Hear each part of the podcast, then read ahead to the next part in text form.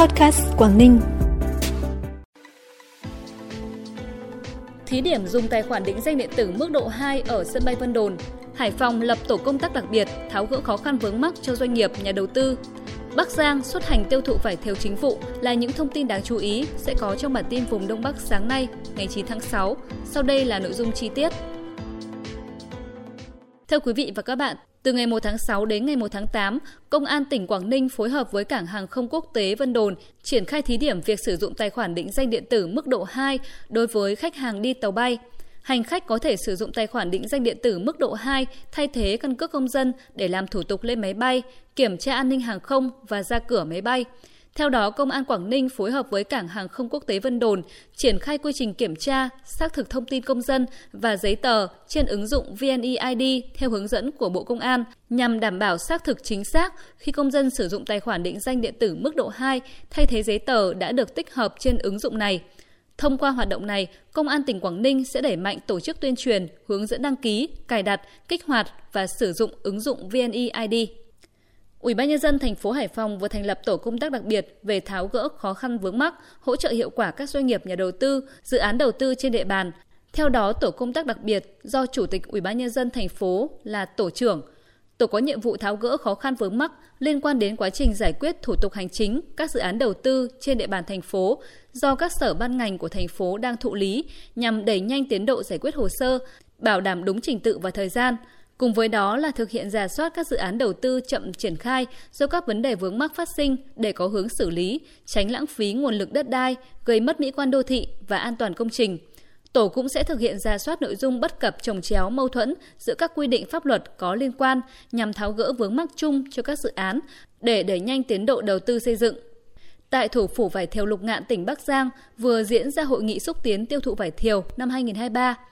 Năm nay vải thiều lục ngạn tiếp tục có chất lượng vượt trội, mã đẹp với hơn 17,3 nghìn hecta.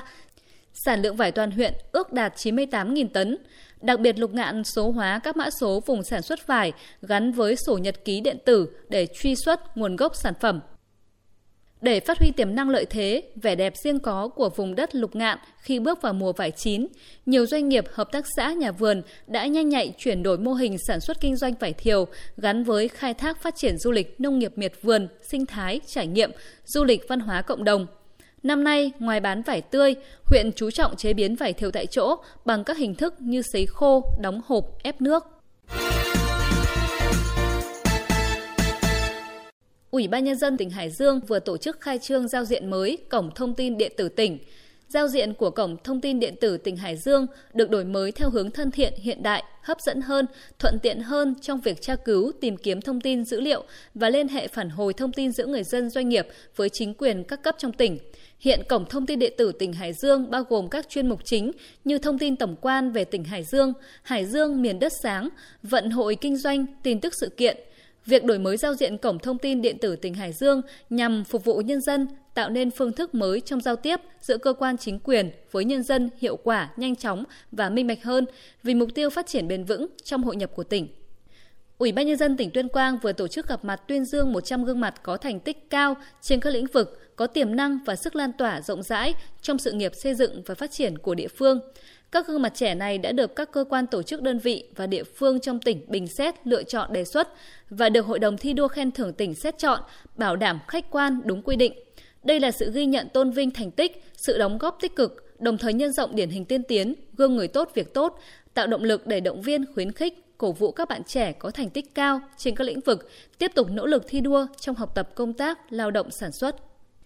Sở Giao thông Vận tải Lạng Sơn phối hợp với đồn biên phòng Chi Ma vừa tổ chức khánh thành công trình đường kiểm tra cột mốc giới 1288 thuộc thôn Quân Phát, xã Yên Khoái, huyện Lộc Bình. Đây là công trình chào mừng kỷ niệm 90 năm ngày truyền thống Đảng bộ tỉnh Lạng Sơn.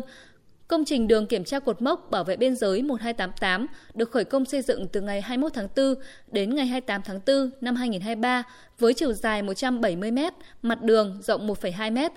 Tổng kinh phí xây dựng là gần 150 triệu đồng, trong đó Sở Giao thông Vận tải hỗ trợ 72 triệu đồng, Công ty trách nhiệm hữu hạn Giang Sơn hỗ trợ 33 mét khối bê tông tươi, tương đương gần 58 triệu đồng. Đơn vị thi công công ty cầu đường Bộ 1 Quảng Ninh hỗ trợ 20 triệu đồng. Phần cuối bản tin là thông tin thời tiết. Thưa quý vị và các bạn, trong ngày hôm nay, xu hướng mây rông xuất hiện nhiều nơi trên toàn Bắc Bộ, tập trung vào đêm và sáng sớm. Bắc Bộ sẽ có mưa vừa, cục bộ có mưa to và rông. Mưa khiến cho nền nhiệt độ thấp nhất giảm. Thời tiết miền Bắc trở nên mát mẻ và dễ chịu hơn. Từ khoảng trưa chiều nay, mưa tạm thời giảm, nhiệt độ tại Bắc Bộ tăng lên nhưng cũng chỉ dao động từ 31 đến 33 độ, giảm hơn ngày hôm qua từ 2 đến 3 độ. Thông tin thời tiết vừa khép lại bản tin podcast hôm nay. Cảm ơn quý vị và các bạn đã quan tâm đón nghe. Xin chào và hẹn gặp lại.